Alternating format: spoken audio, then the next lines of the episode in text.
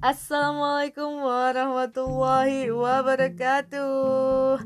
Alhamdulillahirabbil alamin. Assalatu wassalamu ala asrafil anbiya'i wal mursalin wa ala ali washabi ajmain Teman-teman apa kabar semuanya Masya Allah Masya Allah semoga selalu sehat Amin Insya Allah semoga selalu uh, dalam perlindungan Allah Subhanahu wa taala dan semoga selalu istiqomah dalam menuntut ilmu agama Islam. Amin.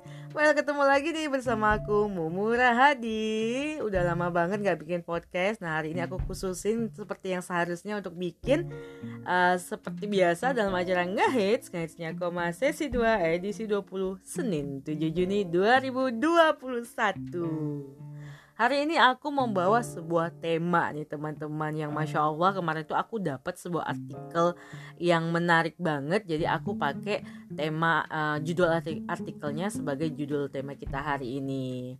Yaitu adalah gue yang bablas atau lo yang bebas. Nah artikel ini sebenarnya milik uh, Mbak Messi Ihsan. Jadi dia tuh seorang beliau ini seorang novelis dan aktivis dakwah kampus. Jadi waktu itu bukan waktu itu ya. Jadi aku nemuin artikelnya di narasipos.com. Masya Allah ya, begini nih kalau orang yang udah belajar, uh, yang udah um, paham tentang agamanya, pasti apa-apa yang dibikin tuh tentunya untuk dakwah. Luar biasa banget nih teman-teman. Well, judul tersebut yang dipilih gara-gara nih um, Kak Kak Messi Ihsan mendapat informasi viral nih seorang remaja putri yang berumur 17 tahun asal Kalimantan Selatan menjadi korban pelecehan seksual oleh 17 pria. Teman-teman naujubillah menjalik ngeri banget kan ngeri kesel marah gitu kan. Kok kayaknya gampang banget ngelakuin hal-hal keji kayak gitu. Dan di kita sendiri ya teman baru-baru ini juga terjadi kan waktu di mana tuh? Di Kali Nilam kemarin um, satu cewek empat orang um, empat orang cowok yang ngakuin pelecehan gitu kan ya ditambah dengan cowoknya juga gitu. Tapi walaupun nggak dihitung sebagai pelaku cuma dihitung sebagai saksi ya sama aja sih sebenarnya sama-sama zina kan teman-teman.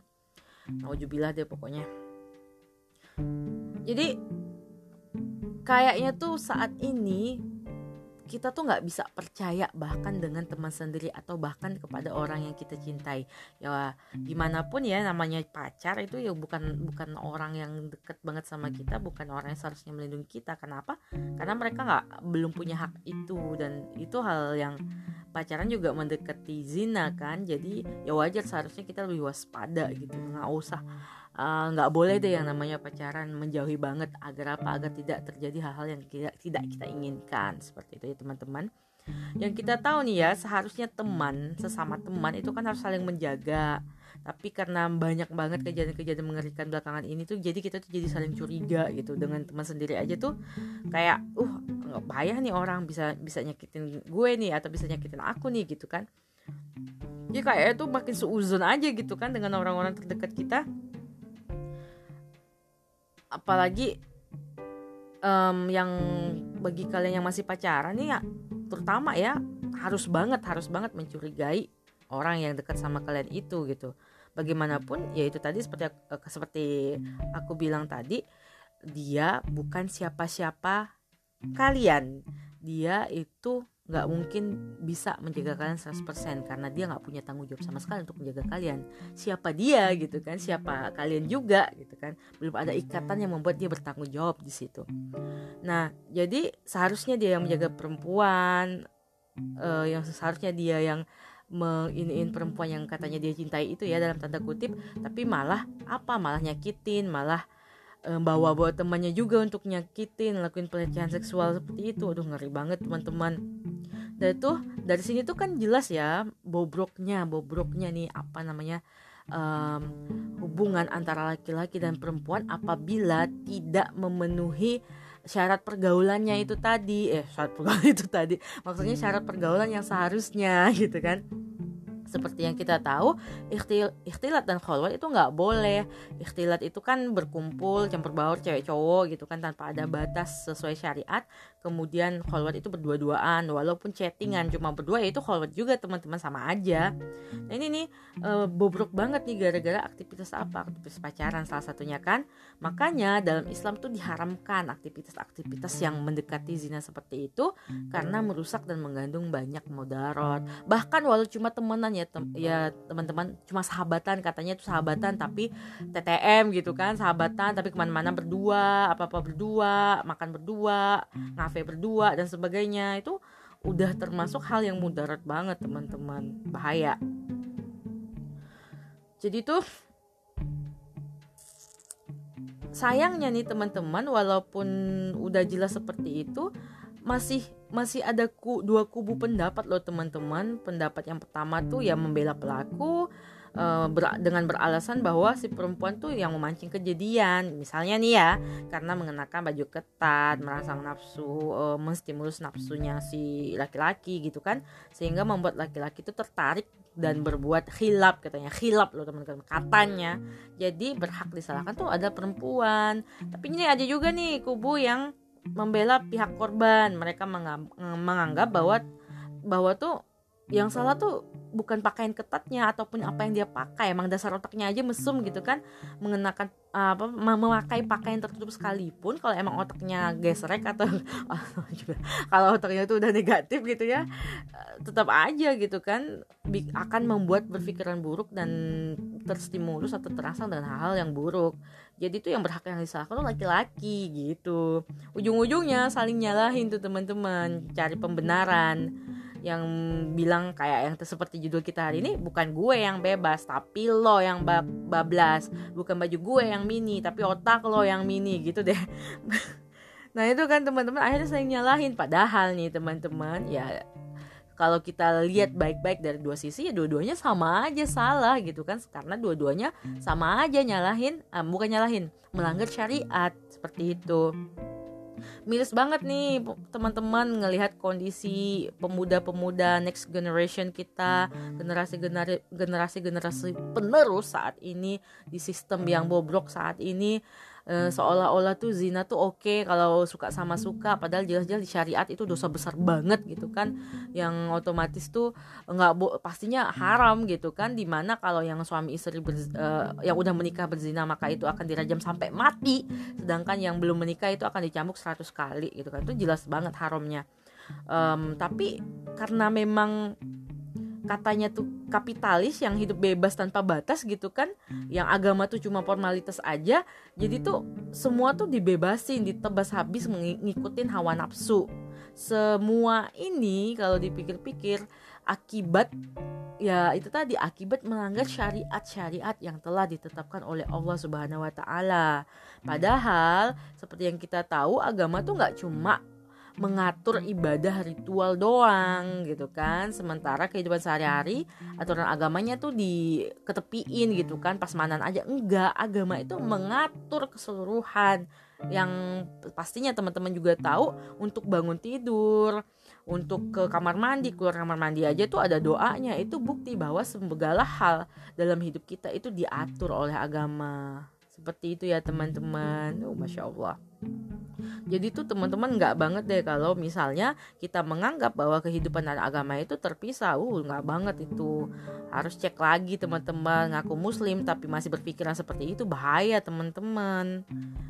Karena Islam benar-benar keseluruhan banget. Full gitu kan? Kafah.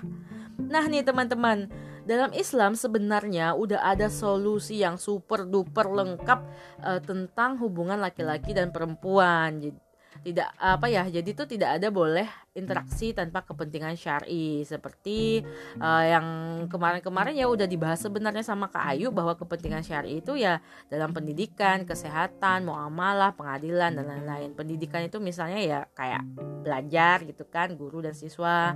Kemudian kesehatan itu ya kalau misalnya dalam kondisi yang tidak memungkinkan dan dokternya cuma adanya laki-laki atau pasiennya laki-laki, dokternya cuma ada perempuan seperti itu kan muamalah jual beli kemudian pengadilan ya teman-teman. Itu jadi interaksinya tuh cuma di daerah-daerah sekitar itu doang. Nah, se- di luar daerah-daerah itu perempuan tuh diperintahkan untuk menundukkan pandangan, menggunakan pakaian syar'i dan tidak apa ya, e, menggunakan pakaian syar'i yang pastinya e, sesuai dengan um, syariat bahwa pakaian syar'i itu harus ada khimar. Khimar itu yang kerudung menutup kepala sampai dada, kemudian jilbab. Jilbab itu ya gamisnya kita, kemudian uh, kos kaki ya teman-teman. Lalu dalamnya, dalamnya juga nggak boleh cuma pakai daleman doang gitu kan harus ada mihna atau pakaian rumah ya jadi kan jilbab tuh kayak outer gitu loh teman-teman yang outer sempurna gitu menutupi mihnah kita yang kita pakai di rumah nah ini sesuai ya teman-teman sesuai dengan dengan apa dengan surah An-Nur ayat 30 dan 31. Di situ dikatakan bahwa kurang lebihnya seperti ini intinya baik laki-laki dan perempuan semuanya disuruh untuk menundukkan pandangan, menjaga mata mata hati dan kemaluan dan hal-hal yang diharamkan oleh Allah Subhanahu wa taala. Boleh kalian cek sendiri ya Quran surah An-Nurnya ayat 30 dan 31. Hmm, jadi nih teman-teman, syariat itu sebenarnya udah lengkap banget untuk menjaga kita perempuan dan laki-laki dari membuat hal-hal yang keji. Sayang nih sayang banget nih teman-teman. Karena kita itu masih dalam sistem kapitalis gitu kan. Jadi tuh nggak ada penjagaan yang ketat dari negara jadinya tuh perlindungan dan keamanan bagi rakyat tuh yang kurang terjaga karena apa? Karena syariat hanya akan bisa dilaksanakan secara total apabila uh, sistem kepemimpinan kita adalah sistem Islam yaitu khilafah. Teman-teman seperti itu ya. Terutama nih untuk kaum perempuan gitu kan. Perempuan tuh sangat dimuliakan banget dalam Islam tuh kayak intan berlian gitu deh. Kita juga bisa belajar ya dari khalifah Mu'tasim Billah yang mengirim tentara sangat panjang banget hanya untuk menyelamatkan satu perempuan saja Masya Allah. Kalau kalian nggak tahu kisahnya boleh di search search ya teman-teman. Intinya tuh uh, Khalifah Mu'tasim Billah itu mendengar bahwa ada cewek gitu kan yang kayak mengeluh karena merasa dilecehkan di daerah tertentu gitu kan. Daerah ya, daerahnya tuh jauh banget loh teman-teman. Ibarat kata kayak misalnya ketapang Pontianak gitu kan. Uh, setelah uh, Khalifah Mu'tasim Billah mendengar itu dari Ketapang Pontianak tuh panjang tentaranya untuk membela satu perempuan doang dari pelecehan itu. Masya Allah luar biasa banget kan kalau Islam menjaga tuh. Uh top chair deh. Karena apa? Karena yang membuat aturan itu bukan manusia. Yang membuat aturan itu Allah subhanahu wa ta'ala. Nah jadi teman-teman stop deh cari pembenaran. Saatnya mencari kebenaran. Stop juga bagi lelaki dan perempuan saling menyalahkan. Lebih baik kita saling menjaga dan menundukkan pandangan sesuai yang diperintahkan Al-Quran bukankah itu jadi apa ya bukankah itu malah lebih baik banget gitu loh teman-teman? Jauh lebih baik daripada kamu uh, sok-sokan bilang uh, ini hak asasiku tapi sama aja sama-sama melanggar. Gimana Iya kan, bener kan? Makanya teman, mari bersama-sama kita berjuang menerapkan aturan Rob semesta alam. Masya Allah, Alhamdulillah. Oke teman-teman, sekian dulu ngehits kita hari ini. Tentunya yang baik-baik dari Allah Subhanahu Wa Taala, yang salah dari kakak sendiri. Nah, masya Allah ya artikelnya Kak Messi ya, Messi ya tadi ya. Ya Kak Messi Ihsan, uh, semoga ini bermanfaat untuk kalian. Um, tetap Tunggu lagi ngehitsnya minggu depan. Bye bye. Assalamualaikum warahmatullahi wabarakatuh.